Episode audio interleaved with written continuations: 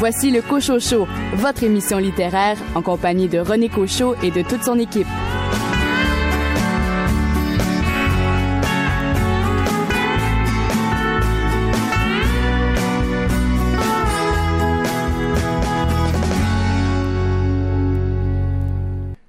Le bonjour tout le monde, ici René Cochot, bienvenue à votre émission littéraire. J'espère que vous avez passé une belle semaine et surtout que vous avez lu un livre, un roman, un recueil, des essais, de la poésie qui vous a plu.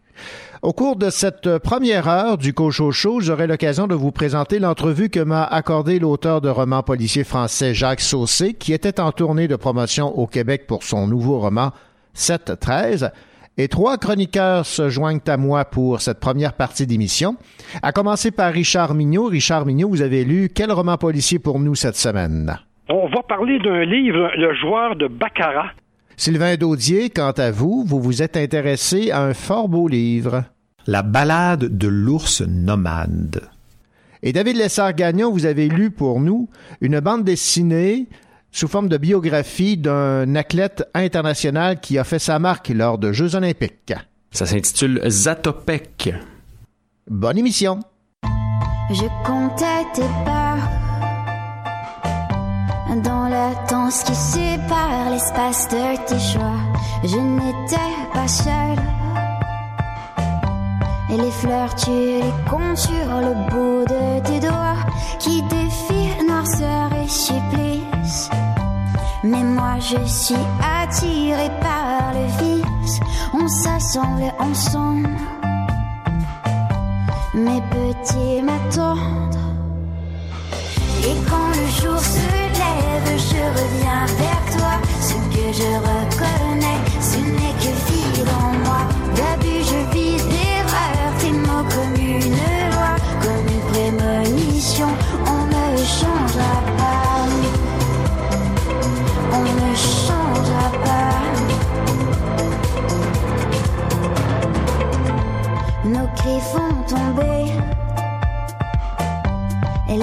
D'une vie qu'on se plaît à pousser, les limites des corps. Ceux qui partagent nos ébats, nos pensées, on s'éprend de douleur. Mais on est attiré par notre malheur, on détruit ensemble. Mes petits m'attendent. Et quand le jour se lève, je reviens vers toi. Ce que je reconnais, ce n'est que vie dans moi. D'abus, je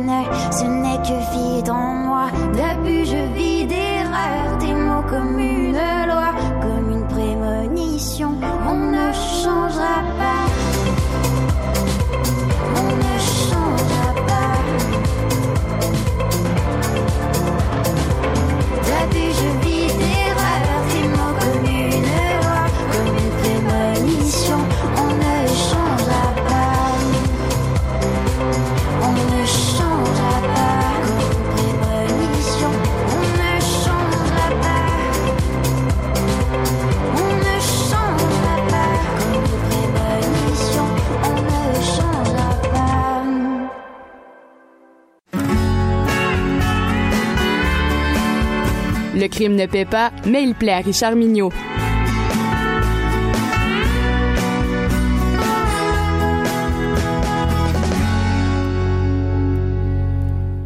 Richard Mignot, bien le bonjour. Bonjour René Cochot, vous allez bien? Oui, on ne peut mieux. Euh, Alexandra Eshkanezi, j'ai bien prononcé? C'est excellent. Ouais, ben je le redirai pas, hein, pour éviter de, de, de m'enfarger. Aux éditions Belfond, le joueur de Baccarat.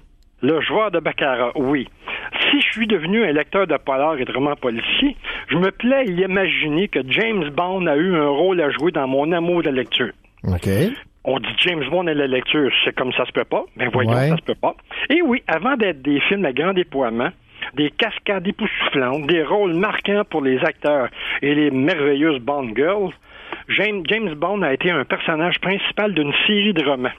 Et l'auteur s'appelle Ian Fleming. Ça a peuplé mon, en- mon adolescence. Alexandre Eshkenazi a été journaliste au journal Le Parisien pendant une douzaine d'années. Elle a eu l'idée brillante, métier de journaliste oblige, d'enquêter sur la genèse de la création de ce personnage mythique, plus connu que son auteur et surtout personnifié par les plus grands acteurs contemporains. On n'a qu'à penser à, à Simon Templar, l'ancien saint qui a fait un, un des premiers euh, euh, James Bond, euh, Sean Connery qui a fait aussi cette, ce, ce- ce personnage. Donc, c'est pas c'est pas un rôle euh, que tout le monde peut jouer. L'histoire est évidemment un peu beaucoup romancée, mais en lisant quelques textes sur le sujet, on se rend vite compte que la journaliste a fait son boulot.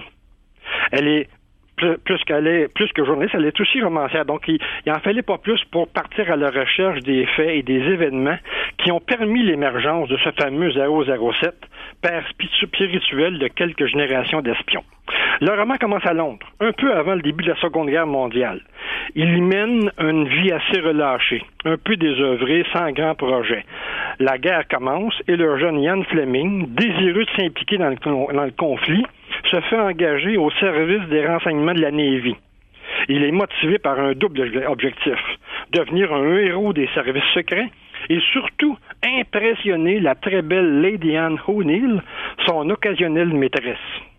Ayant peu d'habileté pour le travail d'espion sur le terrain, à son grand désespoir, ses supérieurs le confinent à un travail de rédaction dans un bureau. On lui donne le nom de code 17F.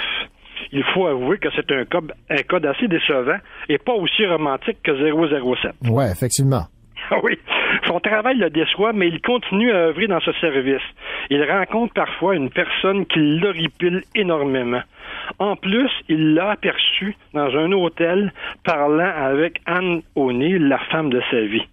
Voilà, il n'en faut pas plus pour qu'il se mette à soupçonner ce Dusko Popov de toutes les trahisons du monde. Commence alors une quête de la vérité qui mènera le lecteur dans les coins chauds de l'Amérique et de l'Europe, en suivant le futur écrivain, épier les moindres gestes de son adversaire. Popov, agent de renseignement, agent double et même mercenaire cupide.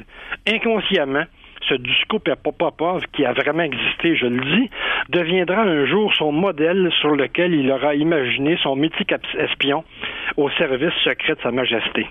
Alexandra Eshkenazi a écrit une histoire passionnante dans un style terriblement efficace.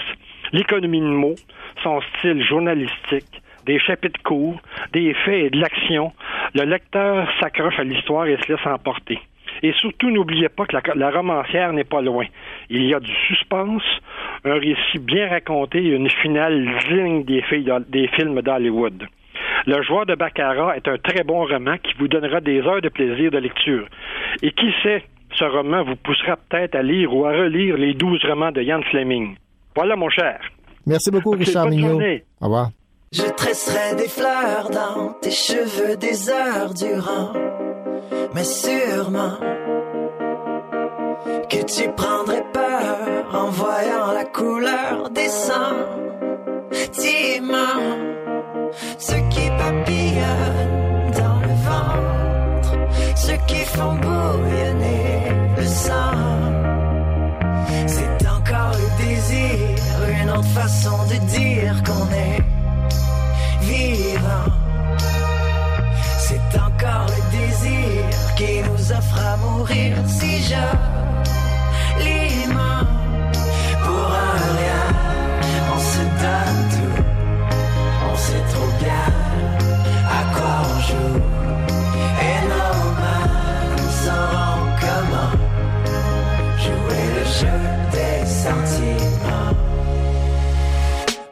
ce qu'il nous reste, aux douces maladresses, tu es ma vie. Pour tout ce qu'il nous reste, une poignée de gestes purs et gratuits. Je dessinerai des cœurs sur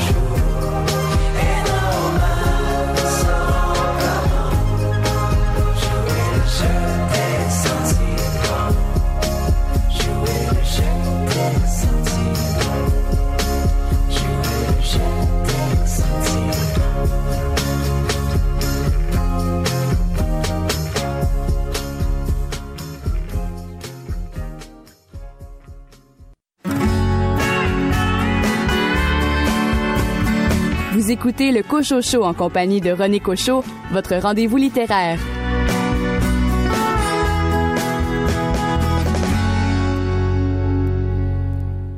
L'auteur de romans policiers Jacques Saucé était de passage au Québec pour faire la promotion de son nouveau roman 7-13.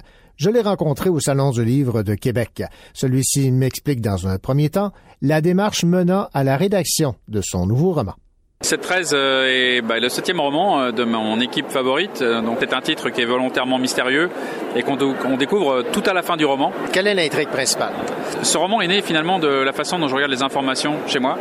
Euh, deux sujets principaux m'ont touché pour ce bouquin-là. Euh, C'était la pollution de l'eau en France, parce que moi je suis résident de France, j'habite en Bourgogne. La pollution c'est quelque chose qui concerne tous les gens de cette planète. La pollution de l'eau c'est la pollution au carré finalement, parce que l'eau c'est la vie. Euh, et donc l'eau qu'on boit tous les jours, on se demande d'où elle vient euh, pas forcément, parce qu'on la sort du robinet, nous, dans nos pays euh, qui sont particulièrement connectés euh, à la technologie. Mais néanmoins, la pollution des eaux potables existe partout. Et je me suis intéressé à la façon dont ces eaux étaient polluées depuis des décennies, et notamment la pollution due aux munitions de guerre. Puisqu'en fait, la réflexion sur ce livre-là est arrivée à la suite de la lecture d'un livre qui s'appelle La France toxique, qui a été édité par l'association des Robins des Bois. En fait, cette association essaye d'éveiller ses lecteurs à cette pollution, euh, à cette mise en danger finalement de la population. Et, euh, et, ça m'a vraiment posé euh, une question qui suis-je moi, citoyen, par rapport à cette pollution? Qu'est-ce que je peux faire moi en tant que citoyen lambda au niveau nulle part? Je suis juste, moi je suis ouvrier d'un côté, je suis romancier de l'autre à mes heures perdues. Qu'est-ce que je peux faire moi pour essayer de porter l'attention des gens sur ce point-là? Ça c'était ma première réflexion pour ce roman. Deuxième réflexion, euh, on a vu récemment euh, en Europe, particulièrement en France, euh, un certain nombre de personnes, des quantités énormes de personnes arrivées sur la côte de l'Angleterre, enfin sur la côte française de la Manche, face à l'Angleterre, qui essayent de passer la frontière pour essayer de trouver cet Eldorado imaginaire qu'est l'Angleterre, que tout le monde en France a appelé pendant très longtemps des migrants, et finalement, petit à petit, dans l'esprit des gens, on a fini par les appeler des, réfugiés, parce que ces personnes-là fuient la guerre, ils fuient le totalitarisme, ils fuient euh, la toute-puissance des pouvoirs qui veulent les écraser. Et finalement, dans ces populations qui arrivent complètement démunies, ce sont des gens comme tout le monde, ce sont des gens comme nous. Euh, il y a des ouvriers, il y a des médecins, il y a des avocats, il y a des, fonctionnaires, il y a des, gens de la rue, il y a, absolument tout le monde et, on les a tous parqués dans cette idée que ce sont des migrants, que ce sont des gens qui veulent profiter du système, que ce sont des gens qui veulent vivre aux mamelles de la société alors qu'en fait ce sont des réfugiés.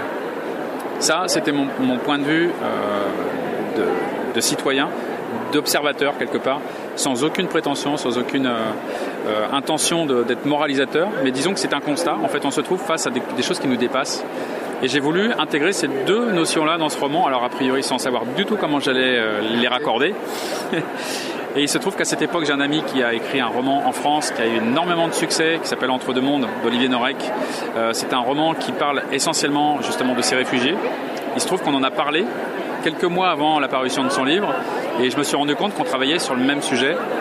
Et je me suis dit que j'allais, euh, sans vouloir euh, diminuer l'intérêt que moi je portais au sujet, j'allais en diminuer la quantité que j'allais mettre dans mon livre de manière à l'orienter différemment pour ne pas faire de parallèle avec le sien.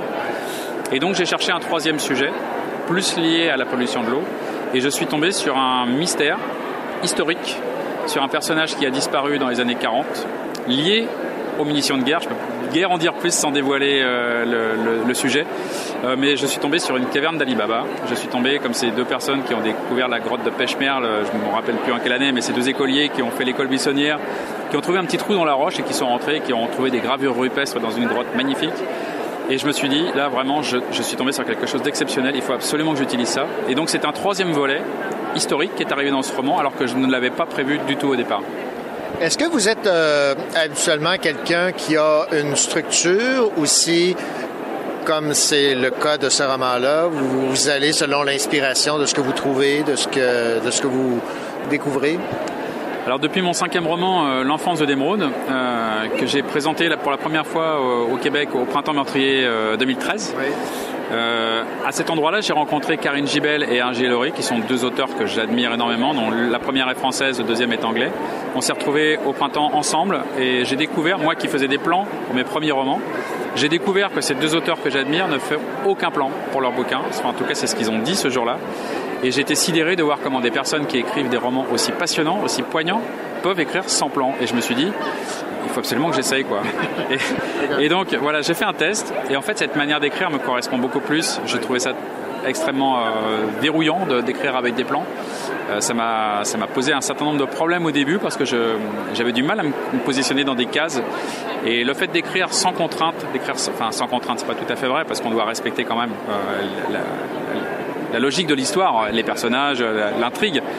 Mais en tout cas, le fait d'écrire sans boîte, sans, tiroir, ça m'a permis de libérer, je pense, plus mon écriture. Et depuis, euh, de- depuis cette époque-là, j'écris absolument sans plan. Et donc, avec l'arrivée de ce troisième volet historique, je me suis, euh, je me suis autorisé de modifier complètement le plan de mon livre sans aucun problème. Euh, et et c'est vrai que quand je dis que j'écris sans plan, c'est pas tout à fait vrai parce qu'en fait, je fais un plan a posteriori, donc, ce qui m'a permis de, de rythmer mon récit en me disant voilà, j'ai un certain nombre de scènes euh, non historiques, une scène historique, un certain nombre de scènes non historiques, et ce qui m'a permis de donner, euh, comme sur une partition, en fait, euh, le- la, la ligne euh, mélodique de cette histoire. Il y a le volet euh, historique, il y a le volet social, politique que vous voulez euh, exploiter, mais il faut quand même garder en ligne de compte euh, l'aspect de l'intrigue policière. Alors l'intrigue policière, euh, quelque part, c'est un peu mon, mon arrêt dorsale principal. C'est avec ça que j'écris depuis le début et c'est finalement le fil qui est pour moi le plus facile à suivre. Parce que cette idée-là, euh, je l'ai dès le départ. C'est quelque chose qui, qui s'adapte plus facilement aux contraintes extérieures que je maîtrise moins, comme celle de l'histoire avec un grand H. Euh, Celle-ci, je dois la respecter à fond. Les événements se sont passés ou pas, parce que l'histoire, on sait que c'est toujours une interprétation de l'histoire. C'est ce qu'on nous a raconté de l'histoire. L'histoire, dans, l'absolu, c'est un rêve, c'est un fantasme. Il y a des choses qui sont prouvées, d'autres qui sont imaginées qu'elles sont prouvées. Euh, dans ces scènes historiques, il y a justement cette partie euh, où on met en, parfois en, défaut certains témoignages euh, qui sont considérés comme historiques, mais finalement le sont-ils vraiment? Vu le nombre de personnes qui peuvent en témoigner. Mais jusqu'à quel point ça, peut, ça peut être un obstacle de devoir absolument intégrer ces aspects dans, vos romans? Parce qu'il il y a des, auteurs de romans policiers qui se concentrent uniquement sur une intrigue policière, euh, sans faire du Mankel, par exemple, où on a le, portrait de la société suédoise. Là. Je, je passe d'un extrême à l'autre. Bien, disons que c'est pas vraiment un obstacle parce qu'à partir du moment où on choisit euh, de- d'aborder un thème historique, on, accepte le jeu et, euh, et quelque part on vient, on vient épouser ce- cette espèce d'immense euh, parallélépipède historique qu'on peut pas déplacer finalement parce qu'il existe, il était là avant nous. Après l'histoire, il sera toujours là. Euh, quelque part, l'histoire, elle a son, elle a son tracé qui, nous précède. Et moi, mon but, c'était d'arriver à coudre mon, mon intrigue criminelle le plus près possible de cette histoire avec un grand H, sans la dénaturer, et en même temps en rendant crédible mon histoire criminelle. Donc, ce que je devais faire, c'était faire accepter mon histoire criminelle à cette histoire qui existait bien avant moi et, et qui existera bien après. C'est un double défi. Là. C'est un double défi, mais en même temps, c'est ça qui est agréable dans l'écriture, c'est qu'on peut se, on peut se lancer tous les défis qu'on veut et, euh, et puis euh, essayer de, de- de séduire le lecteur avec. Quoi. Jacques Saucé, merci. Merci beaucoup René.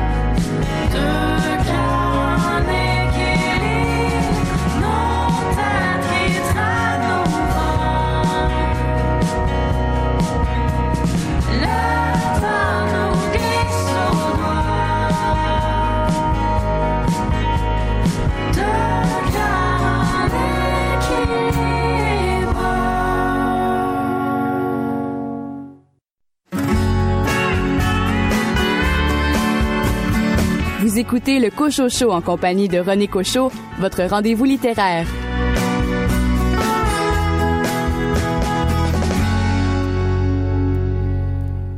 Au cours de la prochaine demi-heure, vous aurez l'occasion d'entendre la critique de Sylvain Daudier du livre illustré La balade de l'ours nomade de Julia Donaldson et Rebecca Cobb. Et David Lessard-Gagnon, notre libraire à la librairie de la coop de l'Université de Sherbrooke, s'est intéressé à la bande dessinée Zatopek.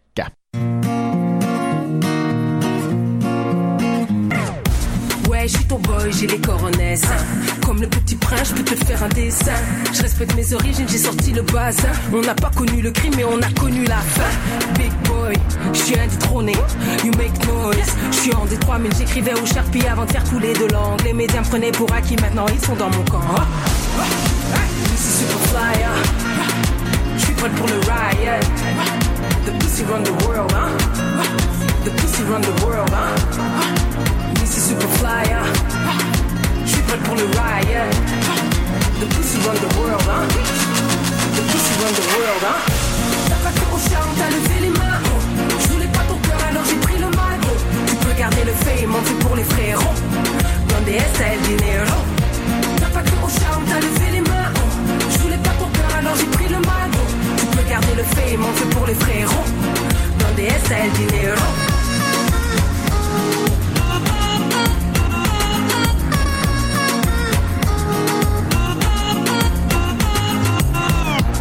Battre le cœur de ton rappeur préféré. Tu reconnais mes bars au détecteur de fumée. Oui, Magic, wa, Wakanda. wa. I make you buff and scream. Murder. Tu crois qu'on a peur de l'eau, mais t'es le rat en bateau. Pirate sur les ondes radio. Ah, On va faire à Montréal ce que Drake fait à Toronto. Enlève les deux Odovio. Levé de victoire comme tous les fachos. Ah, ah, Ici super fly. hein. Je suis prêt pour le riot. The pussy run the world, hein. The pussy run the world, hein. Ici super flyer. Je suis prêt pour le riot. The pussy run the world, hein. The pussy run the world, hein. T'as pas au charme, t'as levé les mains. oh. Je voulais pas ton cœur, alors j'ai pris le mago. Tu peux garder le fame, on fait pour les frérots. Donde está el dinero? T'as pas au charme, t'as levé les mains. oh. Je voulais pas ton cœur, alors j'ai pris le mago.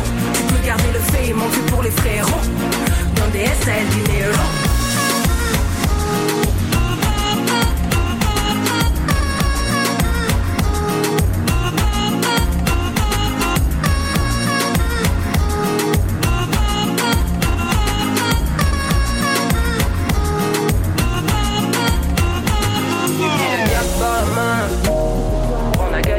Pain. Mais nigga enfin, tu m'attendais enfin. J'ai pris le diable par la main, ici Superfly, on a gagné notre pain. Je suis prêt pour le riot, nigga enfin. Tu m'attendais enfin.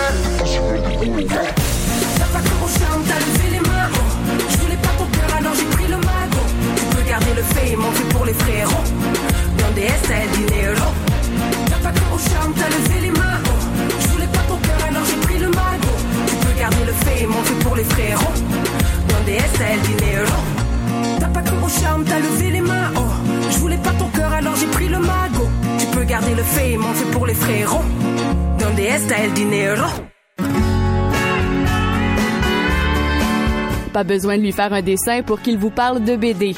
David Lessard-Gagnon.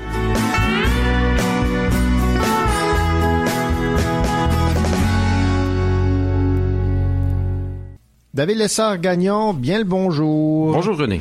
Alors, vous allez nous faire découvrir euh, l'univers du livre Zatopek. C'est de Yann Novak et les illustrations, les dessins sont de Yaromir 99, publiés chez Des Ronds dans l'eau. J'ai euh, jeté un coup d'œil sur euh, cette euh, bande dessinée et j'ai bien hâte de vous entendre parler de ce livre. Émile Zatopek, c'est un nom qui vous sonne sûrement une cloche, un des sportifs les plus euh, célébrissimes euh, de notre petite planète, euh, légende de l'athlétisme, donc un coureur de fond dans les années 40-50 de la République tchèque. Nous avons donc ici un récit biographique de la naissance jusqu'au à l'apex de sa carrière en 1954 aux Jeux olympiques de Helsinki. Donc, on nous raconte la vie de, de ce grand coureur. C'est une histoire de détermination, vraiment. On y découvre un personnage, euh, on pourrait dire tête de mule d'une certaine manière, mais on pourrait aussi le dire comme déterminé et, euh, et fon- fonceur. Donc, il le faut assurément à, à la base pour euh, devenir, euh, pour se hisser parmi les plus grands d'une discipline sportive olympique, peu importe l'époque, pour arriver au niveau euh, où lui euh, s'est hissé par lui-même. Euh, faut reconnaître que ça prend une, une force de caractère euh, assez impressionnante. Euh, Zatopek, euh, on le découvre dans le récit, euh, n'était pas doux avec lui-même. Il s'imposait une discipline euh, assez euh, assez stricte, assez euh, féroce, même on pourrait dire, euh, qui incluait parfois de, de se forcer à, à vomir puis recontinuer à courir par la suite. Donc il a vraiment pou- repoussé constamment les limites de son propre corps pour arriver à, performer. à performer euh, au niveau qu'il l'a fait. Euh, donc voilà, au niveau sportif, c'est un type qui euh, a dominé pendant plusieurs années, en fait, euh, surtout une distance particulière, le 10 000 mètres, qu'il a dominé euh, longtemps. Le début de sa, sa vraie légende, c'est quand il, a, il a gagné le 10 000 mètres au, à, des, à des Jeux olympiques et qu'il est arrivé deuxième pour le 5 000 mètres. Et donc vraiment, c'est en 1954 où il a fait le légendaire triplé. Il a gagné le 5 000, le 10 000, ainsi que le marathon. Un exploit encore aujourd'hui inégalé. Il y a personne qui a gagné- terminé premier à ces trois épreuves-là lors de même Jeux olympiques. Ce qu'on découvre aussi, euh, c'est que sa détermination, il ne l'exprimait pas seulement sur euh, la piste de course dans le stade, il l'exprimait aussi euh, dans la vie de tous les jours. Euh, C'était un type qui manifestement exigeait de, de- de- une vie libre. Puis le, le concept de liberté est important parce qu'il faut, faut se rappeler qu'il euh, il vivait dans la, la Tchécoslovaquie communiste. Mhm. Euh, en tant qu'athlète, il était avant tout soldat. Et là, je veux pas, j'ai, j'ai envie de dire pas dans sa tête ni dans son cœur, mais en tout cas, du moins dans les faits, il était soldat parce que pour participer aux Jeux Olympiques, il fallait faire partie euh, du corps d'armée, d'après ce que je comprends, ou en tout cas, toute vie sociale était régie euh, dans les régimes communistes. Donc, euh, c'est le parti qui lui disait maintenant, tu t'en vas courir, euh, et t'es mieux de ramener l'art, sinon ça va mal aller. Bon, OK. on, ce jeu- il se débattait, il vivait dans ce genre de logique-là, mais il n'hésitait pas non plus à justement à, à défier cet ordre-là, non pas parce qu'il voulait pas courir, mais parce qu'il voulait courir à ses conditions, s'entraîner à ses conditions et faire profiter d'une certaine manière les autres de ça aussi. Entre autres, justement lors des Jeux Olympiques de Helsinki, une, il avait mis sa participation en jeu. En fait, euh, un de un de ses de ses collègues qui s'appelait Stanislav Jungwirth n'avait pas été euh, sélectionné par le régime pour représenter le, le- le pays euh, pour des motifs essentiellement politiques. Et Zatopek avait mis sa participation sur la table euh, et a forcé la main du régime pour lui dire si lui n'y va pas, moi je n'embarquerai pas dans cet autobus-là. Et euh, donc ça prend quand même un certain courage parce que certaines des personnes euh, dans l'entourage de Zatopek qu'il a rencontré euh, au cours de sa vie euh, ont eu moins de chance et se sont euh, se sont retrouvés dans des camps de rééducation, dans des camps de travail, donc des gens qui sont proches de lui aussi. Donc c'était pas c'était pas anodin non plus de, de défier ainsi les autorités puis de, de leur forcer la main. C'était pas sans risque. Non, non, c'est ça, c'était pas sans risque. Puis il aurait très bien pu effectivement euh, aller puis courir, gagner son or, mais euh, au retour euh, subir les foudres euh, du, du parti, ce qui ne semble pas avoir été le cas. euh, Ouais, parce qu'on n'entend plus parler d'eux pendant quatre ans. Là, c'est aux quatre ans les Olympiques. Exactement, exactement. Puis bon, on connaît, en tout cas, la perception qu'on a d'un d'un monde assez fermé. Euh, aurait pu euh, faire en sorte effectivement qu'on n'entend pas parler de- du mauvais sort qu'il aurait pu subir. Donc, Mhm. euh, il a fait preuve de courage euh, là aussi. On pourrait même dire qu'il a fait preuve de détermination aussi dans sa vie amoureuse. Sa vie amoureuse nous est racontée aussi là-dedans. euh, sa rencontre avec sa femme Dana Ingrova, qui deviendra euh, Zato Pokva, qui était elle aussi une athlète au lancer du javelot, dans, en athlétisme, mais au lancer du javelot principalement, de grand calibre, mais qui n'osait pas euh, espérer euh, aspirer aux plus grands honneurs et au podium, tout ça. Il a comme infusé sa détermination euh, dans son épouse, mais lui aussi, il, il était son entraîneur. On peut pas dire que c'était doux parce que la discipline là, que j'ai Ouais, ouais. que j'ai évoquée tout à l'heure, il la faisait appliquer à, à son épouse aussi. Donc, euh, il y, a, il y a quelque chose euh, à la limite d'un peu pervers ou en tout cas de malaisant dans cette Mhm. relation-là qu'on voit, mais bon, euh, il y avait des résultats. Elle-même aussi aux Jeux Olympiques de Helsinki a gagné une médaille d'or au lancer du javelot. Un personnage fascinant, une histoire fascinante en, en quadrichromie, beaucoup de rouge, de vert. C'est des couleurs qui font un peu penser, euh, en tout cas moi qui, qui, qui, qui m'évoquent les, les affiches euh, communistes justement euh, de l'époque là, qu'on peut voir là, euh, euh, avec des euh, euh, héritiers un peu du surréalisme là, avec tu sais, des formes euh, des formes très très expressives puis euh, Donc ça, ça évoque à mon avis euh, l'affiche de, de l'époque. Ça donne des tableaux très intéressants, euh, vivifiants. Parfois, je dirais au peut-être au, au sacrifice d'une certaine expressivité. Il y a parfois des personnages dont l'expression est un plus difficile, ou en tout cas manque de finesse, j'ai Mhm. l'impression. Mais c'est vraiment euh, les limites d'une possibilité euh, graphique aussi. Quand on fait un choix, euh, des fois c'est Ouais. c'est pas euh, nécessairement parfait non plus. Donc vraiment très intéressant. Moi je connaissais bon euh, Zatopek de nom Ouais. essentiellement. Je connaissais un petit peu la légende, mais euh, on y découvre un personnage fort intéressant. Puis euh, c'est une lecture que je vous recommande. J'aime découvrir des athlètes au-delà de leur simple performance. Alors, mission accomplie pour Zatopek de Yann Novak et Yaromir 99 au dessin, aux éditions des Ronds dans l'eau. David Lessard-Gagnon, libraire à la coopérative de l'Université de Sherbrooke. Merci. Merci à vous, René.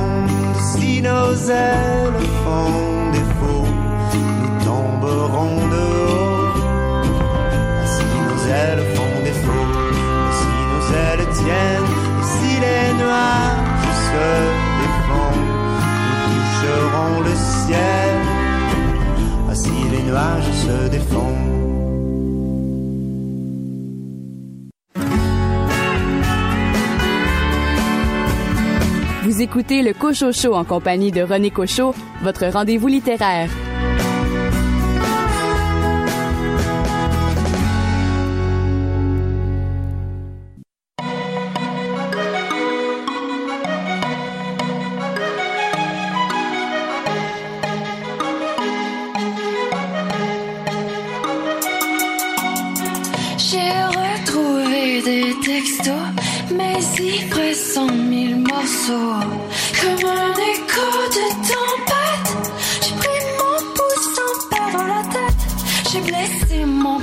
Partout.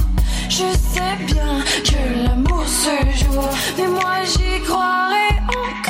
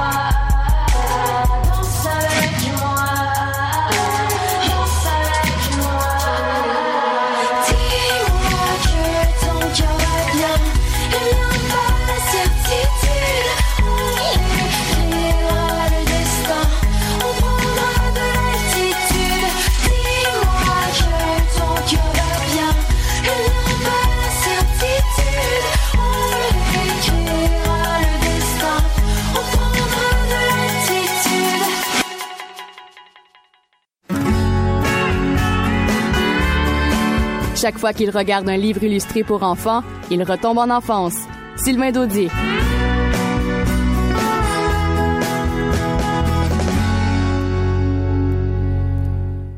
Sylvain Daudier, je vous salue. Bonjour. La balade de l'ours nomade de Julia Donaldson. Alors, la balade de l'ours nomade, c'est un récit que vous aurez grand plaisir à raconter aux enfants de votre entourage. Et ils vous demanderont de le raconter encore et, Et encore. encore. Le texte de Julia Donaldson, une populaire auteure anglaise pour les enfants, est un pur délice pour la bouche. Il rebondit, s'arc-boute, glisse et rebondit à nouveau, tout comme l'intrigue de cette histoire. Dans une classe quelque part dans le monde, ouvrez les guillemets, l'ours nomade a sa place en haut de l'étagère. Mais il reste rarement très longtemps solitaire. Les enfants de la classe sont tous ses amis.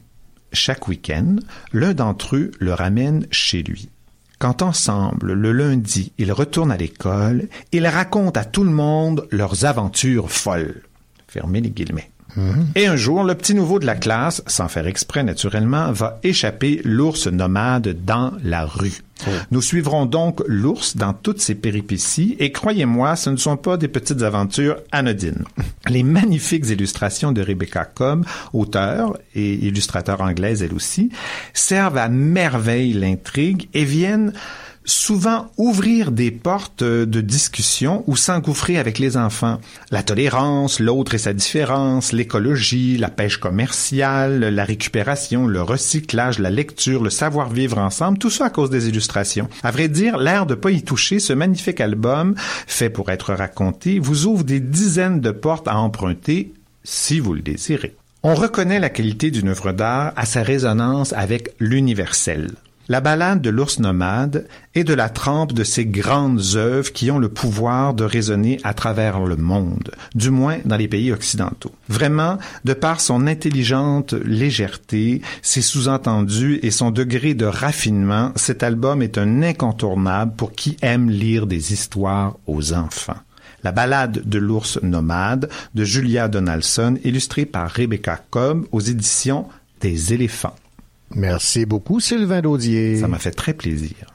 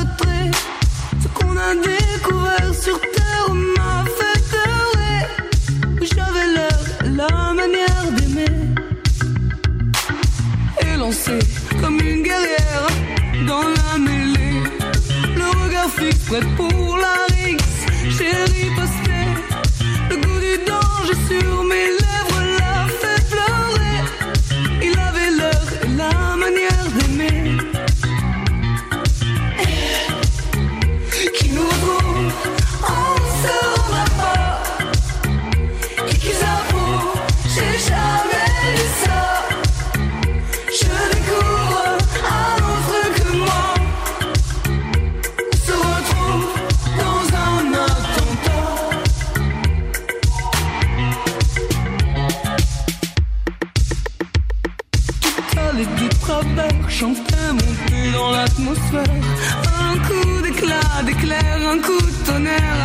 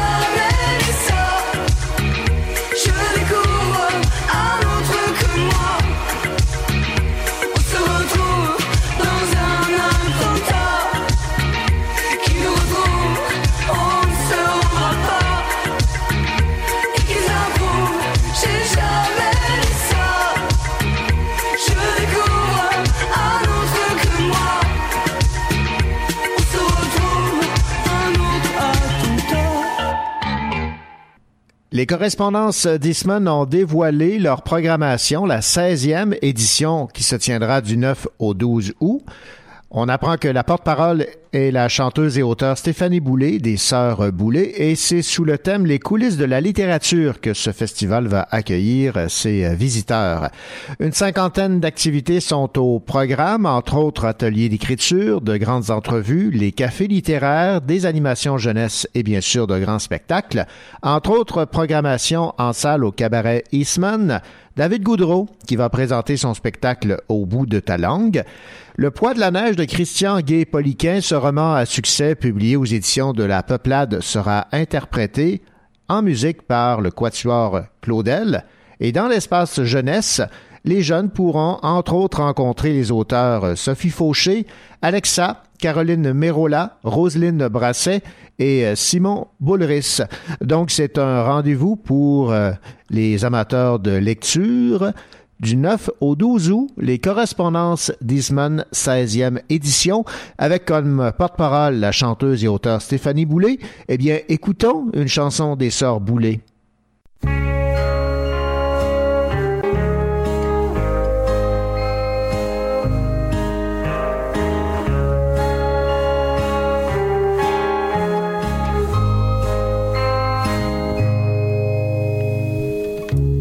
Chanson de route, chanson de ciel.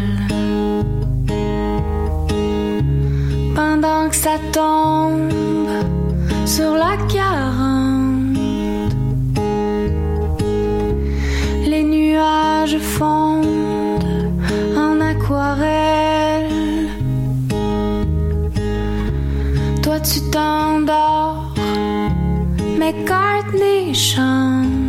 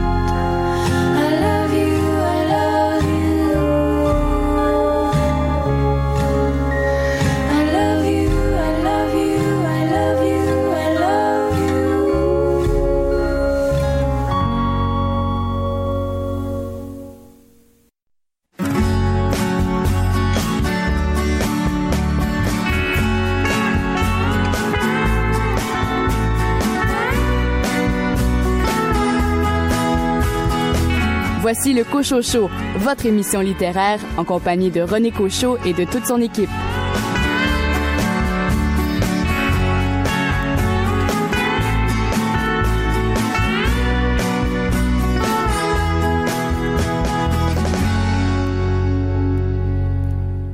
Bienvenue à cette euh, deuxième heure du euh, Cocho Show. Au cours des 60 prochaines minutes, vous aurez l'occasion d'entendre l'entrevue que m'a accordée l'auteur François Noël à propos de son roman Scanline. Et Michel Leboeuf, lui, va me parler de ce guide qu'il a écrit avec Stéphane Le Tyran, le guide Papillon de nuit et Chenille du Québec et des Maritimes.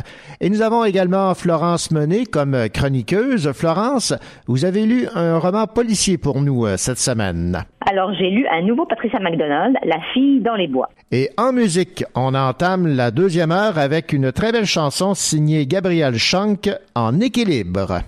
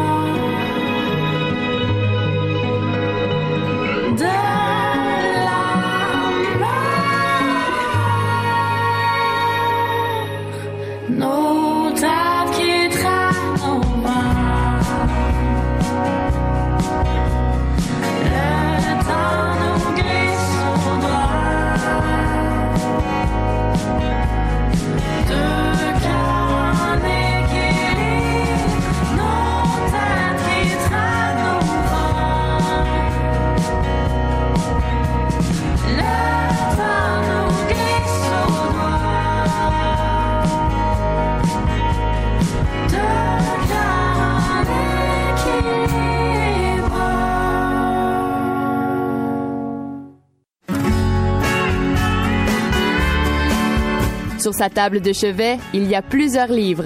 Florence Méné.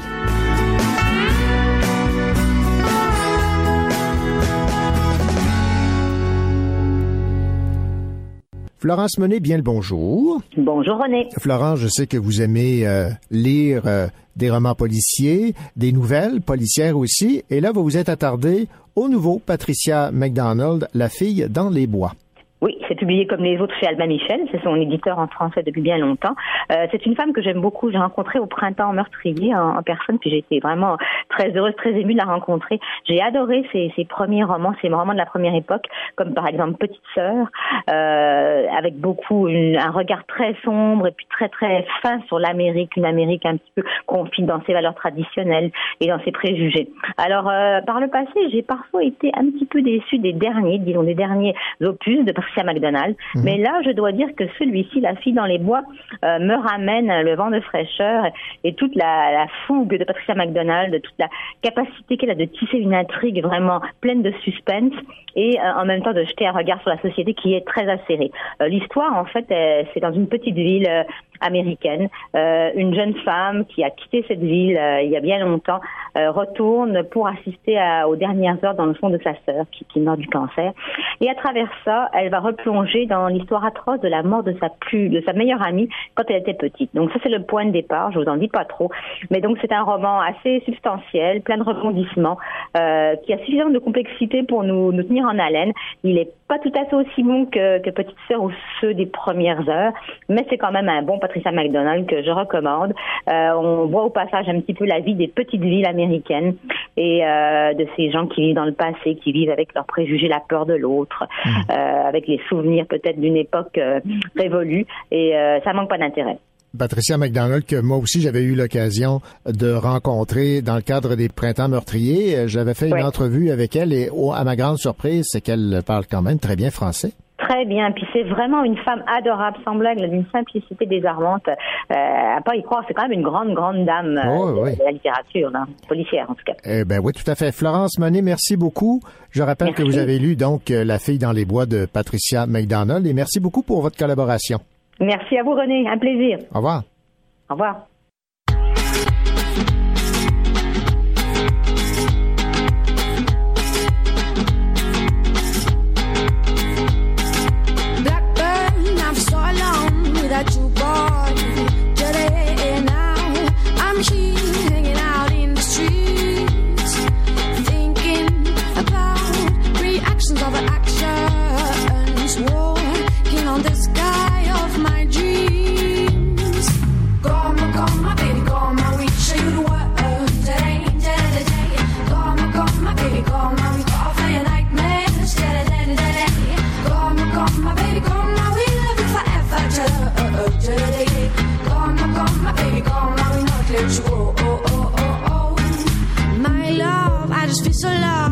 Without you. Today, I, I'm yours, even if time has passed. Take me away from this impetuous world,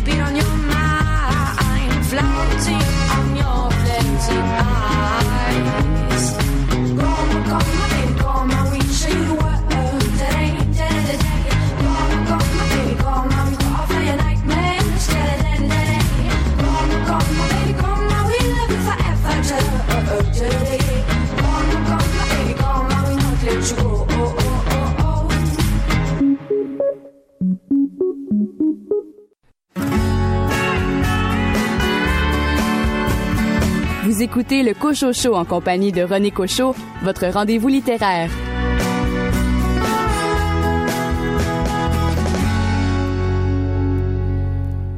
Les éditions Michel Quintin viennent de publier le guide Papillon de nuit et chenilles du Québec et des Maritimes.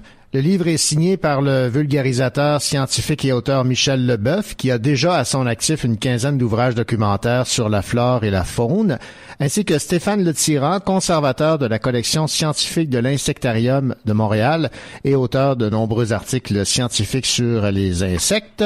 Et euh, nous avons en ligne Michel Leboeuf, l'un des co-signataires de ce guide. Michel Leboeuf, bonjour. Oui, bonjour. Évidemment, Michel Leboeuf, à prime abord, lorsqu'on regarde un guide comme celui-là, Papillon de nuit et euh, chenille, on est porté à penser que ça s'adresse d'abord et avant tout aux spécialistes, aux entomologistes, mais c'est tout le contraire. En fait, la façon dont il a été conçu, en couleur, avec des illustrations, des fiches d'identification faciles à consulter, vous visez un public beaucoup plus large. Oui, ben c'est justement l'objectif de, de, de cette collection-là, puis de ce guide-là en particulier, c'est de, de rendre accessible à, à des gens qui sont euh, strictement juste intéressés à, à, voir et à, et à identifier ce qu'ils trouvent autour de la maison, euh, sans avoir recours à des ouvrages euh, très pointus ou pour, euh, pour amateurs chevronnés ou spécialistes seulement. Donc, il existe des, des ouvrages sur le marché là, pour euh, identifier euh, des chenilles ou des papillons de nuit, euh, mais ce guide-là, il s'adresse vraiment à, à des à des euh, à des amateurs euh, parce qu'on l'a voulu justement facile d'accès, puis on a sélectionné des espèces qui sont communes, très communes même, et puis qui sont faciles à départager les unes des autres. Ouais, 125 espèces de papillons de nuit et leurs chenilles, parmi les plus communes et les plus spectaculaires. les gens ont une, une impression des papillons de nuit qui sont tous petits, tous petits et tous bruns puis tous semblables. Euh, quand on porte attention à ces espèces-là, on, ils, ont, ils ont toujours quelque chose de spécial un, un par rapport à l'autre. Puis des fois, il s'agit de les regarder avec un peu plus d'attention pour voir des couleurs qui sont euh, des fois euh, fantastiques quand on, on, on s'y arrête. Puis nous, là, on a choisi nous autres les espèces justement qui étaient les plus faciles à voir, les plus faciles à, à, à identifier parce que la plupart sont, sont assez euh, les espèces qu'on a choisies sont assez grosses et flamboyantes. Euh, donc c'est une belle introduction en fin de compte à, à ce monde-là qui est qui reste énigmatique parce que les papillons de nuit au fond euh, ils prennent leur corps de travail quand nous on va se coucher donc euh, on n'a pas accès vraiment à ce monde-là sauf si on se couche soit un peu plus tard soit on allume des lumières plus longtemps pour les attirer. Prenons un exemple euh, en page 126. On a le sphinx aveugle. Alors, décrivez-nous un peu là ce qu'on peut retrouver euh, pour que quelqu'un puisse, en ayant le guide à- dans ses mains, puisse facilement s'y retrouver et dire ah c'est lui. Et puis à partir du moment où on l'identifie correctement, qu'est-ce qu'on retrouve dans les fiches d'identification? Oui, ben en fait, euh, c'est un bon exemple. Le sphinx, tous les sphinx ont, ont une forme qui est un peu différente des autres papillons de nuit. Ils ont une forme très euh, très aérodynamique. Donc leur euh, leur corps, quand les ailes sont ouvertes, leur corps est en forme de, de ils ont dit fusiforme là, en forme de fusée. Donc euh, ils ont un, un profil vraiment euh, vraiment comme un aérodynamique, comme un avion de, de, de, de chasse. Donc ils ont souvent les ailes aussi qui sont très dentelées, assez étroites, un peu à la, à la manière, dans le fond, ça serait, on pourrait comparer ça comme les faucons de, euh, du monde des papillons de nuit. Dans, dans le fond, ils, ont vraiment une, euh, une manière aussi de voler, donc qui est, qui est très, très rapide. Ils vont d'un point A à un point B très rapide. Dans le cas du sphinx aveugle, quand on veut le départager euh, des, des autres sphinx de, de sa famille à lui, ben dans le fond, sur ses ailes euh, antérieures, donc les ailes qui sont euh, cachées par les ailes euh, qu'on voit d'ordinaire. Quand on soulève l'aile qui est supérieure, on va trouver deux points, un point, deux points noirs avec un, un, un- demi-cercle bleu dans euh, dans le point en question. Puis ce cercle-là, puis cette, manière-là, de cette disposition-là dans sur le- l'aile inférieure euh, ou, ou postérieure, on pourrait dire ça comme ça aussi, c'est la manière, dans le fond, de, de, de, de l'identifier assez facilement. Alors, quand on, on ouvre, on regarde une fiche dans le guide, mais dans le fond, on commence toujours par l'identification du, du papillon, puis on va comparer les espèces qui sont les plus voisines, là, qui pourraient porter à confusion euh, et en donnant les autres pages de référence pour que les gens puissent départager facilement les espèces. Euh, on donne les périodes de vol aussi. Ça aussi, ça peut être euh, euh, important parce qu'il y a des papillons euh, qui peuvent être semblables, mais qui vont voler à des périodes différentes. Donc, Mhm. si on le voit, mettons, on va dire la troisième semaine de juin, puis que l'autre papillon euh, qui lui ressemble vole, lui, au mois d'août, ben on sait tout de suite qu'on peut éliminer l'espèce qui vole au mois d'août. Là, on sait qu'on on est dans, dans, dans un autre univers. L'habitat aussi, on décrit assez méticuleusement bien l'habitat pour justement que ça serve comme de critère d'identification également. Après ça, ben, on a une autre petite rubrique sur la chenille, euh, parce Ouais. que les, les chenilles, euh, souvent, on va les trouver plus facilement. Et puis sou- souvent, c'est drôle parce que c'est les enfants qui trouvent des chenilles la plupart du temps, plus que les adultes, parce que les enfants, ben, ils sont plus petits, Mhm. ils ont le nez plus à terre que nous. Donc, euh, c'est eux qui vont souvent nous trouver des, les chenilles. Et puis, euh, dans le fond, c'est souvent comme ça qu'on va prendre un premier contact avec les papillons de nuit, avec les chenilles. Euh, puis, il y a une rubrique sur les plantes hautes, parce qu'au fond, la plante haute, c'est euh, aussi une manière d'identifier, euh, dans le fond, dans, ce cas-là, une chenille. Parce que les- il faut savoir que les, les chenilles de ces espèces-là sont souvent associées avec une ou des plantes hautes, donc ils vont se nourrir exclusivement de ces plantes-là. Donc, ça sert à rien de parcourir, je veux dire, une forêt de conifères si on cherche un papillon dont la chenille se nourrit de l'érable à sucre, par exemple. Ouais, ouais, ouais. Alors là, on fait, on va faire, on va faire complètement fausse route, puis ça va nous prendre, euh, ça va nous prendre des, des jours avant de réaliser ça. Mhm. Donc, le guide permet de, de- aux gens de, de bien comprendre cette relation-là entre la, entre la chenille et la plante. Autre chose qui m'a frappé, c'est que, bon, évidemment, euh, les papillons sont tous différents, même s'ils ont quelques ressemblances. Il y en a qui euh, semblent vouloir être des papillons qui euh, cherchent à se camoufler. L'arpenteuse de la pruche et la fossile dentelée. Je, donne deux exemples. La couleur de leurs ailes euh, s'apparente fortement à la couleur des écorces d'arbres. Oui, tout à fait. C'est, c'est une des tactiques, dans le fond, euh, qui est employée par euh, les papillons de nuit, puis par un paquet d'autres espèces d'insectes ou même d'oiseaux ou de mammifères. Souvent, des, euh, des espèces vont avoir recours à cette tactique-là de camouflage pour euh, éviter de se faire détecter par, euh, par un prédateur. Pour les autres espèces, celles qui sont très voyantes, Ouais, euh, coloré, notamment, ouais. je pense à certaines chenilles, mais dans le fond, là, c'est la, la, la tactique inverse, c'est de, de se montrer le plus possible. Là, ça envoie un signal au prédateur. Quand les espèces sont très colorées ou ils se promènent de manière, là, je vais utiliser, je sais pas l'autre mot en tête que de manière ostentatoire, dans le fond, en s'annonçant dans l'habitat, mais dans le fond, c'est le signe qu'ils sont toxiques, qu'ils sont, qu'ils sont dangereux ou dangereuses pour, euh, pour leurs prédateurs. Ah, voilà. C'est ça. L'automéris IO.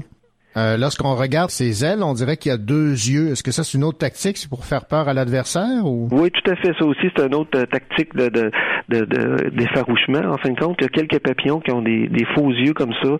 Euh, la même chose pour un, un papillon qui est assez commun là, au Québec, qui s'appelle le polyphème d'Amérique, qui cache sur ses ailes postérieures deux, deux yeux comme ça. Alors quand le papillon, euh, sa première tactique, c'est de rester immobile pour pas euh, se faire détecter, mais s'il est détecté, ben là, il va il va décoller. En décollant, il montre euh, deux yeux comme ça qui rappellent souvent des hiboux, par exemple, dans le cas des papillons de nuit. Donc, euh, si c'est un prédateur euh, qui s'approchait de trop près, ben, oups, c'était le prédateur d'un prédateur. Donc, ça veut dire, sauf qu'il peut pour celui qui veut s'approcher puis le manger. Euh, Michel Leboeuf, en parcourant votre guide, euh, je pense que toutes les personnes qui pensaient que papillons de nuit étaient tous semblables, ben ils vont être euh, agréablement surpris de constater à quel point il y a une variété de papillons de nuit. Oui, en fait, c'est ce qui nous permet. On est allé avec euh, des illustrations, euh, ben, pas scientifiques, mais des illustrations techniques assez pointues pour qu'ils soient, qu'ils ressemblent le, le plus possible à la réalité. Donc, les espèces qui sont montrées, souvent, ils sont montrés de, de manière, un, pour les plus petites espèces, les papillons les plus grands que nature, dans, montrés dans le guide. Donc, ça permet de vraiment voir justement les, les, les différences puis les, euh, le- les motifs qui sont sur les, les ailes des, des papillons puis sur leur corps. Et euh, c'est assez rare qu'il y a des papillons qui sont un, plus grands qu'illustrés dans le livre, mais là, ces papillons-là posent pas de problème parce qu'ils sont tellement grands que on n'a pas de problème pour, pour les voir. Donc, on a porté attention à ça, justement, puis on a sélectionné les espèces en fonction de ça. Ça donne bien parce que, dans le fond, la- les espèces qu'on a montrées, les 125 espèces qu'on montre, ben, ça donne que c'est des espèces qui sont plus flamboyantes puis qui sont plus communes aussi. On parle de 125 espèces, mais au total, est-ce qu'on a une idée du nombre euh, exact de papillons de nuit? Ben, on, on sait qu'au Québec, il y en a, il y en aurait aux alentours de 3000 espèces de papillons de jour et de papillons de nuit, mais de ce nombre-là, il y en a euh, un petit peu moins que 2600 qui ont été euh, identifiés puis catalogués formellement. là. Donc, on sait qu'il y a comme euh, quelques centaines d'espèces qui restent encore à, à découvrir, là, probablement dans des, dans des habitats qui sont moins euh, fréquentés, là, ou qui sont des lieux qui sont moins habités, comme le nord du Québec, par exemple. Euh, puis souvent, c'est ça, c'est les derniers papillons qui vont nous rester à trouver. Bien évidemment, soit ça va être des papillons qui sont qui ont une aire de distribution très restreinte, qui sont associés à des habitats très particuliers ou qui sont très très petits, donc euh, qui sont euh, qui sont difficiles à, à partager là, des- les uns des autres. C'est un travail colossal que vous avez euh, fait, vous et Stéphane Le Tyran. Euh, Avez-vous euh, calculé le nombre d'heures ou si c'est vous avez arrêté de compter à un moment donné? là? Ah ben oui, non, je pense qu'il fallait arrêter de compter parce que on aurait été euh, on, on, on- ben, aurait été découragé du, nombre d'heures qu'on a passé là-dessus, mais en fin de compte, ces livres-là, euh, quand on, s'embarque dans cette aventure-là, on le sait qu'on a pour euh, pour des semaines, puis des, des, des mois, puis des années de travail là, euh, pour faire une histoire courte. Quand on a fini le guide sur les papillons de jour, qui comprend le papillon de jour, il y a, il y a moins d'espèces, donc on a euh, 100, 100, environ 130 espèces de papillons de jour au Québec. Donc on a fait euh, on a fait le tour des papillons de jour complètement dans l'autre guide. Et une fois qu'on a eu fini ce, ce guide-là des papillons de jour, on a commencé à s'embarquer dans, le- dans le guide des papillons de nuit, mais on savait d'avance qu'on en avait pour des années à, à travailler. Fait que c'est le fun quand tu sors parce qu'on on, on peut vraiment dire ben, mission accomplie, là, on, on, on, on peut prendre quelques jours de vacances avant d'en entamer un prochain. Et dernière question, Michel Leboeuf, la question qui tue. Est-ce que vous préférez les papillons de nuit ou de jour? En fait, je dois vous avouer que je préfère de loin les papillons de nuit parce que il y a tout le temps une part de mystère là-dedans, puis d'un peu d'énigmatique. Puis il faut aller à leur rencontre à des moments de la, la- du jour qui ben, du moment du jour, des moments de la nuit qui sont euh, plus tranquilles. La, la forêt est assoupie, il y a moins de bruit. Euh, Il y a une part de mystérieux. là. On va avec notre lampe frontale, puis on installe des, euh, des, des lumières en forêt pour les attirer, ou on fait des, des petites recettes de mielé, là, une substance sucrée qui les attire. Il y a une, il y a une part de mystère là-dedans qui est pas qui est pas désagréable quand on va chasser ces espèces-là la nuit. Eh bien, Michel Leboeuf, c'était fort intéressant. Je rappelle le titre de votre guide, Papillons de nuit et chenilles du Québec et des euh, Maritimes, aux éditions Michel Quintin. J'espère que vous donnerez euh, le goût aux gens de découvrir cette nature qui les entoure, cette nature mystérieuse, comme vous l'avez dit, que sont les euh, papillons de nuit. Ben, merci beaucoup.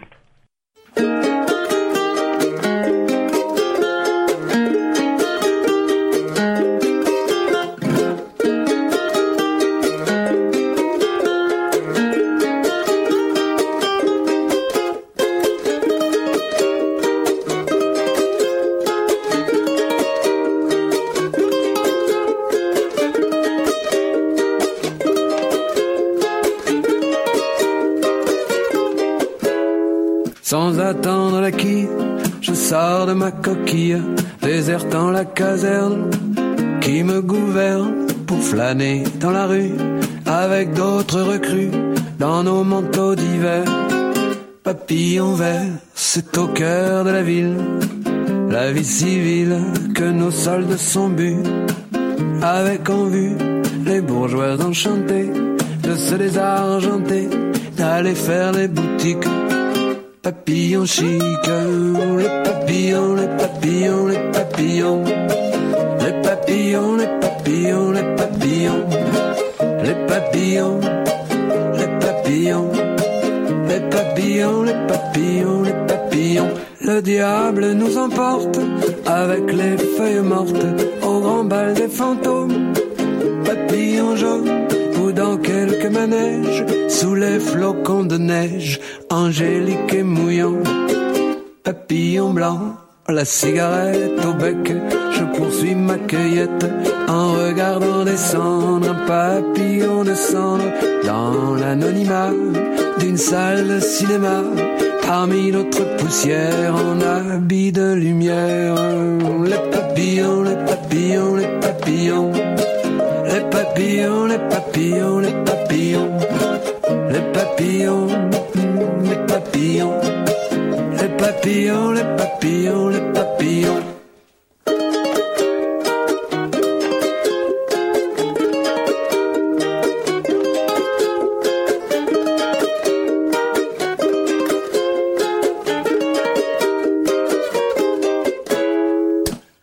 Que mes vingt ans, je les passe à tuer le temps, sans connaître la gloire.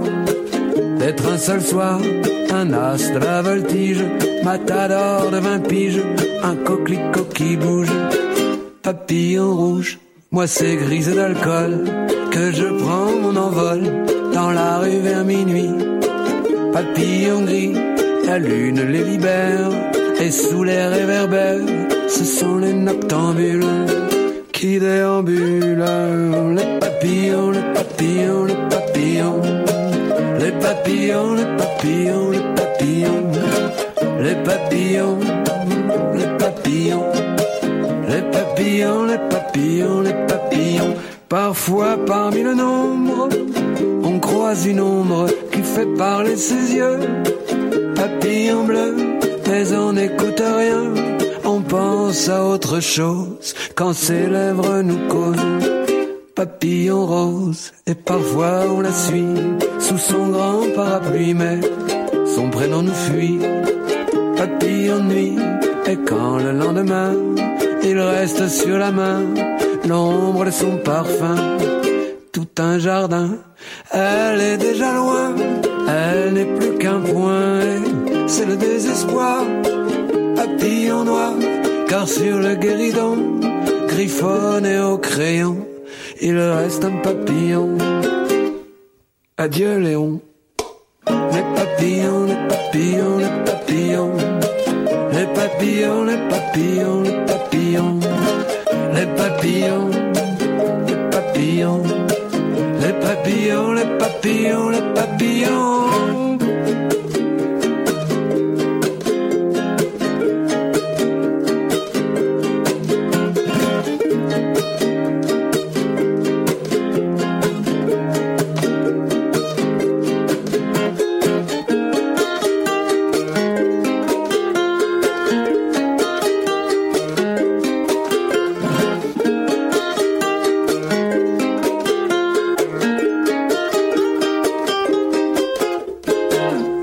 Dans quelques instants, au Cochocho, un entretien avec l'auteur François Noël qui signe le roman Scanline.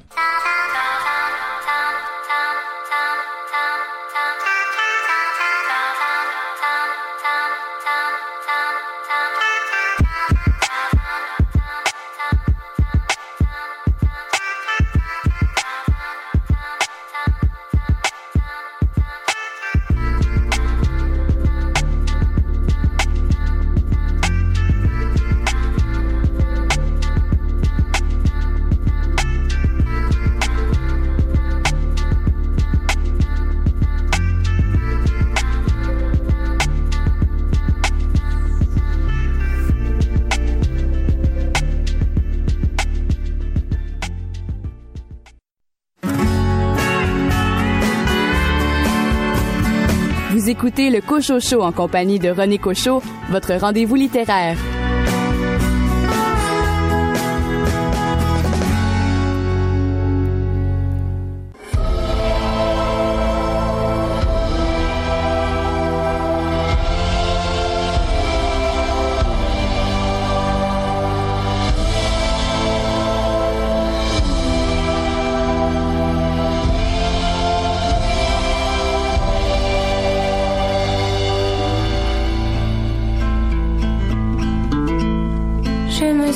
De tes poèmes et de la lumière yeux. Je me souviens de tes je t'aime que tu balançais comme des vœux.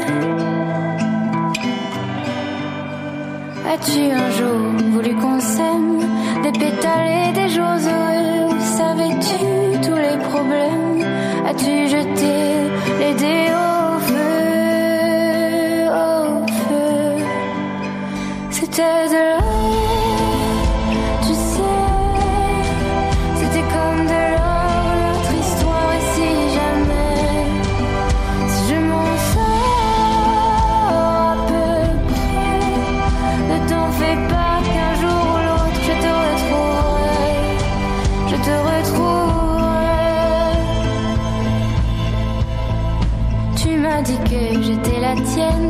qu'avec moi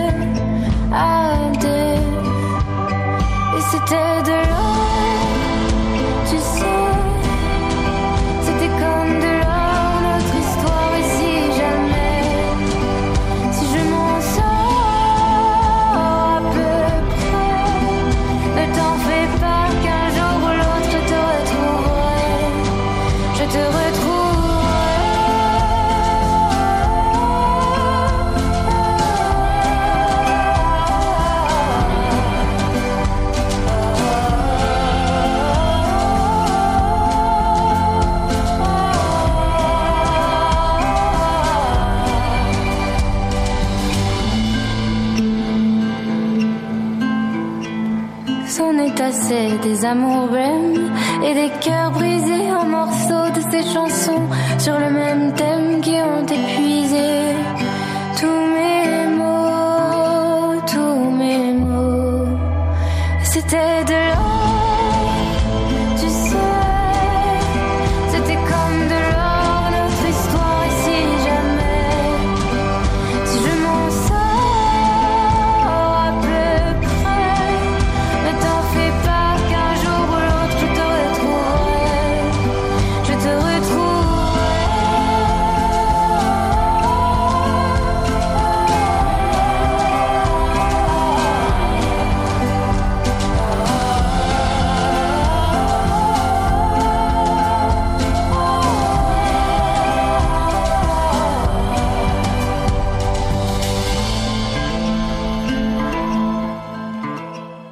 Regardez votre main, ne contient-elle pas un plan, les lignes, que signifient-elles?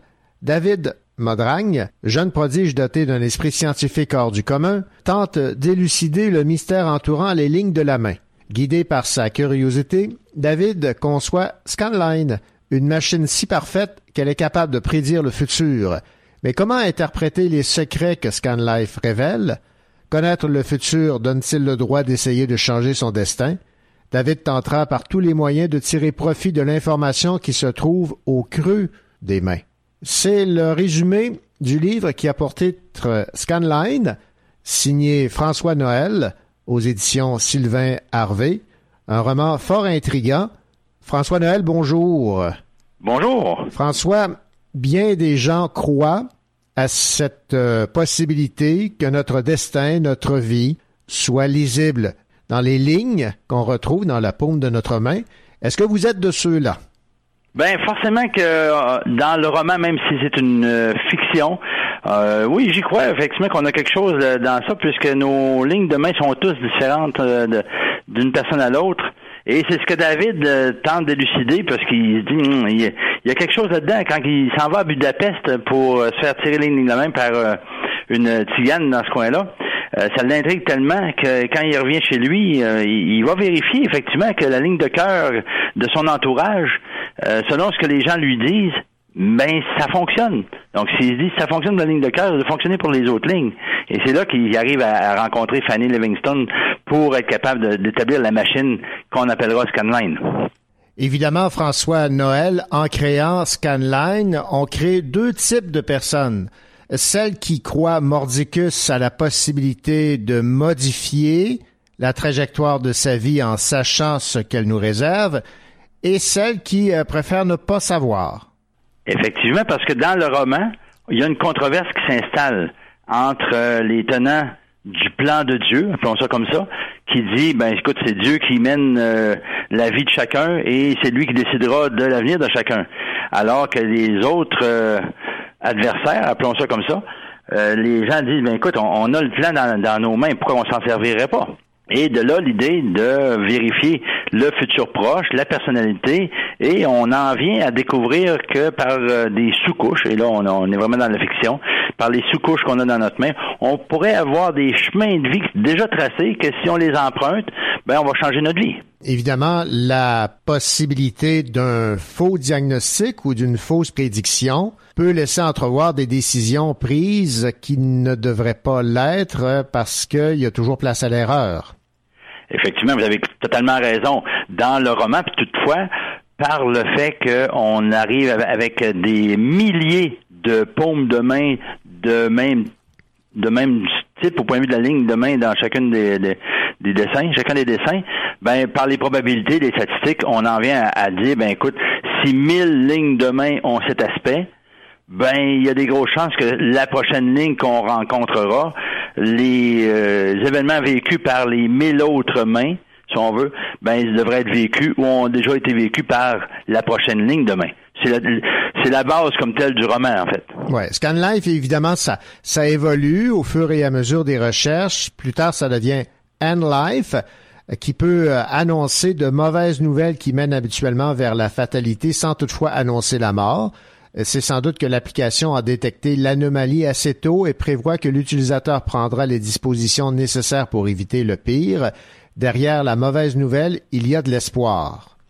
Effectivement, parce que Peter Lynch, le bailleur de fonds de Scanline, a des a, une prédisposition à des maladies cardiaques. Et par euh, Hand Life, ben il va découvrir qu'effectivement, s'il se prenait en main, il serait peut-être capable de contrôler un temps soit peu euh, cette maladie éventuelle. Et euh, sans vendre le punch du livre, euh, il arrive quelque chose à David et, euh, et lui il est toujours en quête. Je suis toujours en après-coup. Pourquoi je ne pourrais pas prévenir encore plus loin que ça? Alors, euh, vraiment aller plus loin pour être capable de découvrir que dans plusieurs années, euh, je pourrais avoir une maladie quel- quelconque. Alors, c'est ce qui va l'amener à découvrir par les autres applications que ce soit MicroLife, Strato Choices euh, ou euh, les autres euh, outils, en venir à Destiny, là, qui est vraiment l'application ultime où on va choisir des chemins de vie.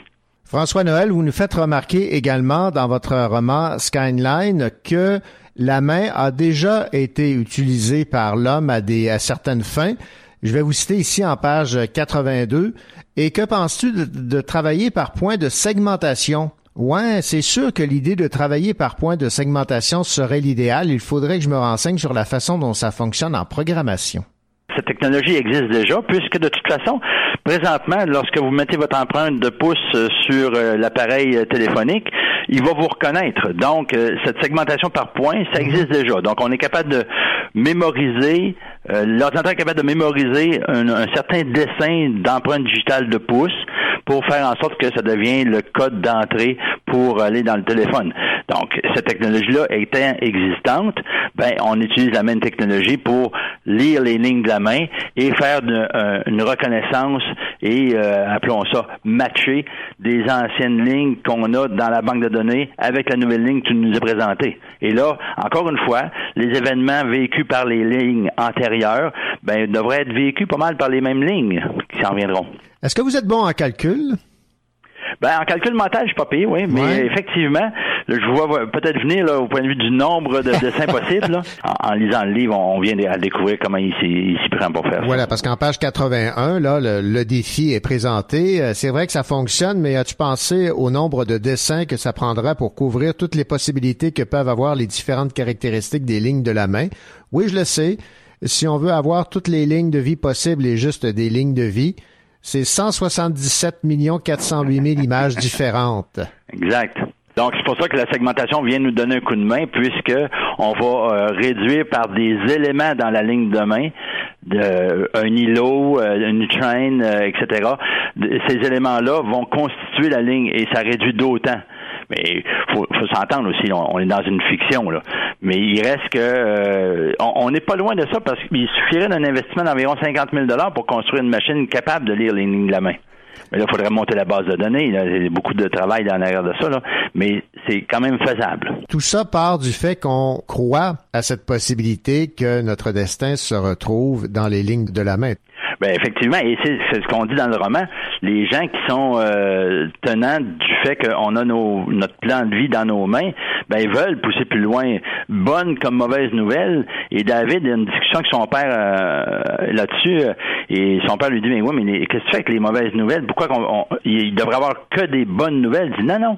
La, la personnalité de quelqu'un va être forgée à la fois par les bons événements vécus par cette personne-là, mais aussi par les malheurs que la personne va rencontrer. Et dans certains cas, ces malheurs sont inévitables. En écrivant Scanline, François Noël, vous étiez évidemment euh, conscient que la lecture de ce livre allait amener les gens à s'interroger sur le sens de la vie, la philosophie, la science, euh, l'éthique. Effectivement, parce que si on dit que demain matin, j'ai une machine pour établir mon futur proche et mon avenir un petit peu plus éloigné, ben là, ça prête à beaucoup de réflexions. Là, qu'est-ce que je fais avec ça? Euh, Bonne comme mauvaise nouvelle. D'ailleurs, dans le livre, on, le dit, les, les- les gens qui vont euh, utiliser la machine et euh, la machine donne un sommaire, disant écoute, tu vas avoir des mauvaises nouvelles. La, personne peut ne pas accepter le rapport aussi et, vivre euh, sa vie euh, en arrière-plan, en arrière-pensée de bon, j'ai une mauvaise nouvelle qui va s'en venir bientôt, mais je sais pas c'est quoi. Mais il y a de l'accompagnement aussi psychologique qui est proposé par les fabricants comme tel de, de Scanline pour être capable que les gens puissent bien absorber la, la mauvaise nouvelle et composer avec. Ouais, parce que vous aviez quand même à considérer tous les tenants et, et aboutissants là, de chacune des décisions ou chacune des lectures faites grâce à Scanline, entre autres. Exact. Euh, lors des conférences de presse où on dévoile un nouvel outil, il y a des gens qui ont été invités à donner leur scan de main. Certains ont des bonnes nouvelles, d'autres ont des mauvaises nouvelles. Ils sont accompagnés et ont une lecture du rapport euh, de mauvaises nouvelles comme tel par euh, un aide, là, que ce soit un travailleur social, un aide psychologique, etc. Et même euh, dans, dans le livre, il y a quelqu'un qui doit être mené à l'hôpital rapidement puisqu'il y a un cancer qui est déclaré. Terminons, euh, François Noël, avec la suite de Skyline, parce que ce que j'ai compris, c'est que si dans le premier, les intentions de ceux qui ont développé cette tec- technologie euh, sont louables et nobles, ce n'est pas tout à fait le cas dans la suite. David, dans le livre, a rencontré des Allemands qui travaillent sur le cerveau. Et euh, dans parce que c'est une trilogie, hein, ce qu'on est en train de faire là. Et le, le- le deuxième tome, euh, David est invité à aller en Allemagne pour euh, voir les travaux sur les cerveaux des gens. Et puis euh, on va arriver avec et là encore là j'ai rien inventé. Euh, IBM a déjà euh, monté une, une une puce, appelons ça une puce biologique là. Donc on va se servir du cerveau pour emmagasiner des données. Et là le fait qu'on puisse être des bases de données euh, à relais notre cerveau devient euh, valorisé et prend une valeur in- in- incroyable aux yeux de malfaiteurs, effectivement. Et là, il peut arriver la traite des cerveaux. C'est le titre du prochain livre. Ben, vous êtes euh, machiavélique, euh, François Noël. Dans le dans ce canal, il n'y a rien de machiavélique Non, comme non, non, tel, mais dans ce qui s'en mais vient. dans la traite des cerveaux, ça va brasser un petit peu plus. François Noël, ça a été un réel plaisir de vous avoir en entrevue. Merci beaucoup. Mais merci beaucoup à vous. Au plaisir.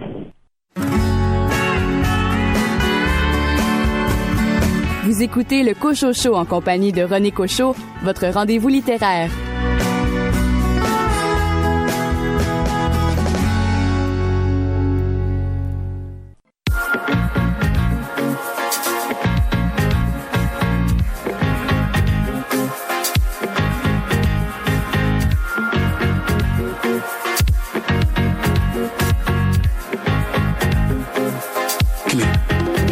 Je peux tuer la solitude, ma chère. Si tu m'aides à le faire. Mhm. Changer les habitudes, j'espère.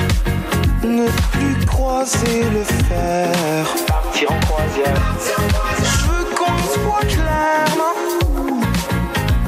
J'ai besoin de toi juste à côté. Reste avec moi pour étouffer la lassitude en enfer. Tout doucement. Cause I want you when I'm up. I miss you when I'm down. I need you by my side cause baby you're my pride. I want you when I'm up. I miss you when I'm down. I need you by my side cause baby you're my pride. Dans le bleu de tes yeux, il y a quelque chose qui brille. Malheureux. Quand est-ce qu'on monte en vrille Je veux t'entendre clairement. J'espère que tu m'entends. Je t'attendais, viens t'entends. J'ai besoin de toi maintenant. C'est pas compliqué, je me rappelle. On va regarder le ciel, on veut faire l'amour, on va faire des étincelles. I want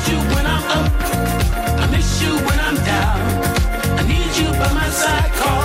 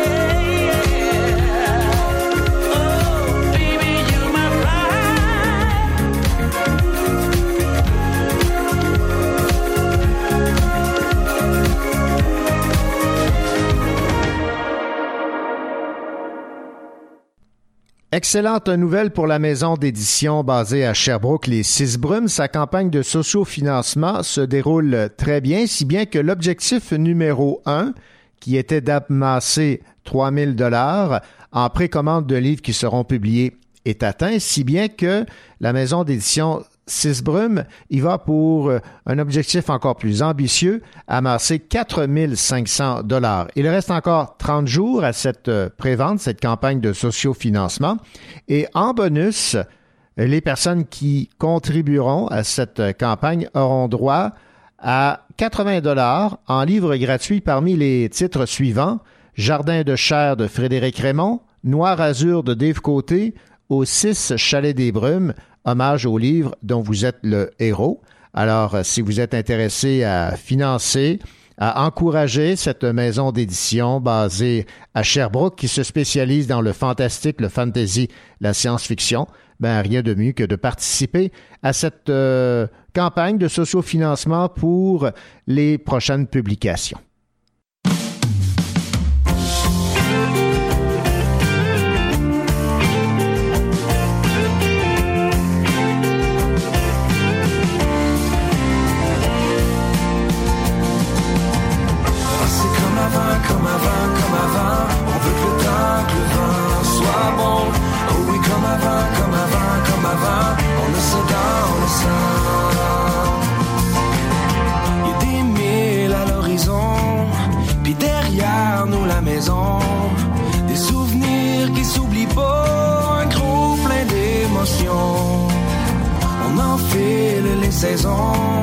L'amour, les inspirations, les choix de destination s'y retrouvent pas. Et à nous le souvent dit maman, rester honnête et bienveillant. On a compris ça simplement, ça va pas changer, changer,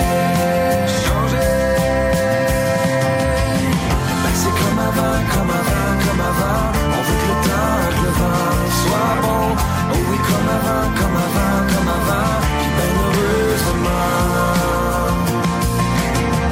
Pendant qu'on est plus grand, on le voit bien évidemment.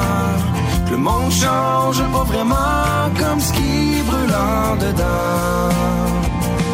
Et s'il arrive des renversements qui font voir les choses autrement, même si on fait un peu plus d'argent, ça va pas changer.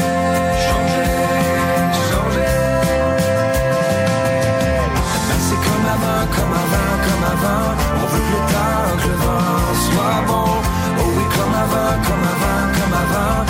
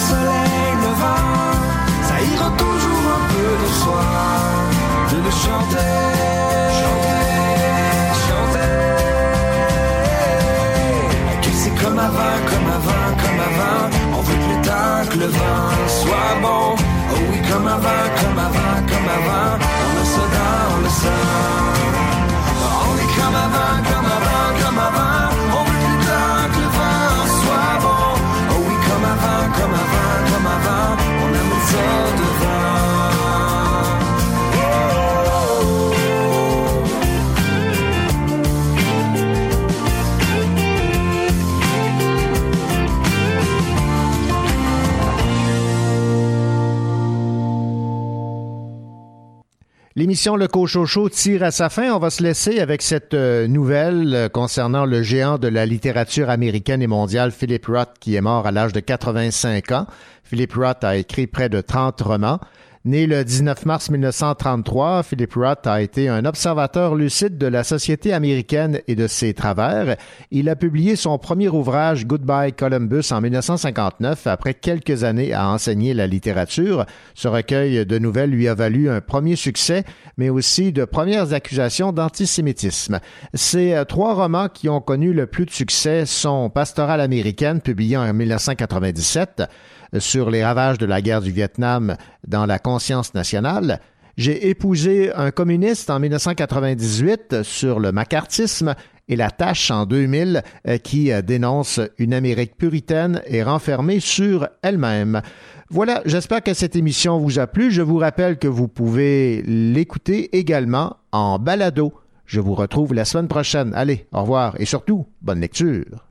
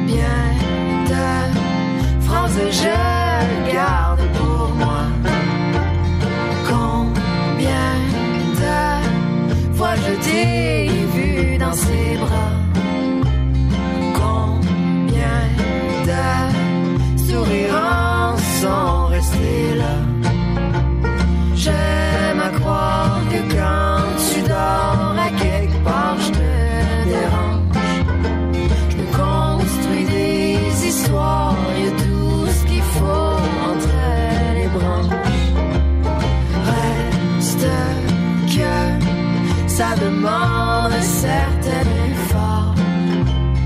Surtout que les sont du mauvais bord.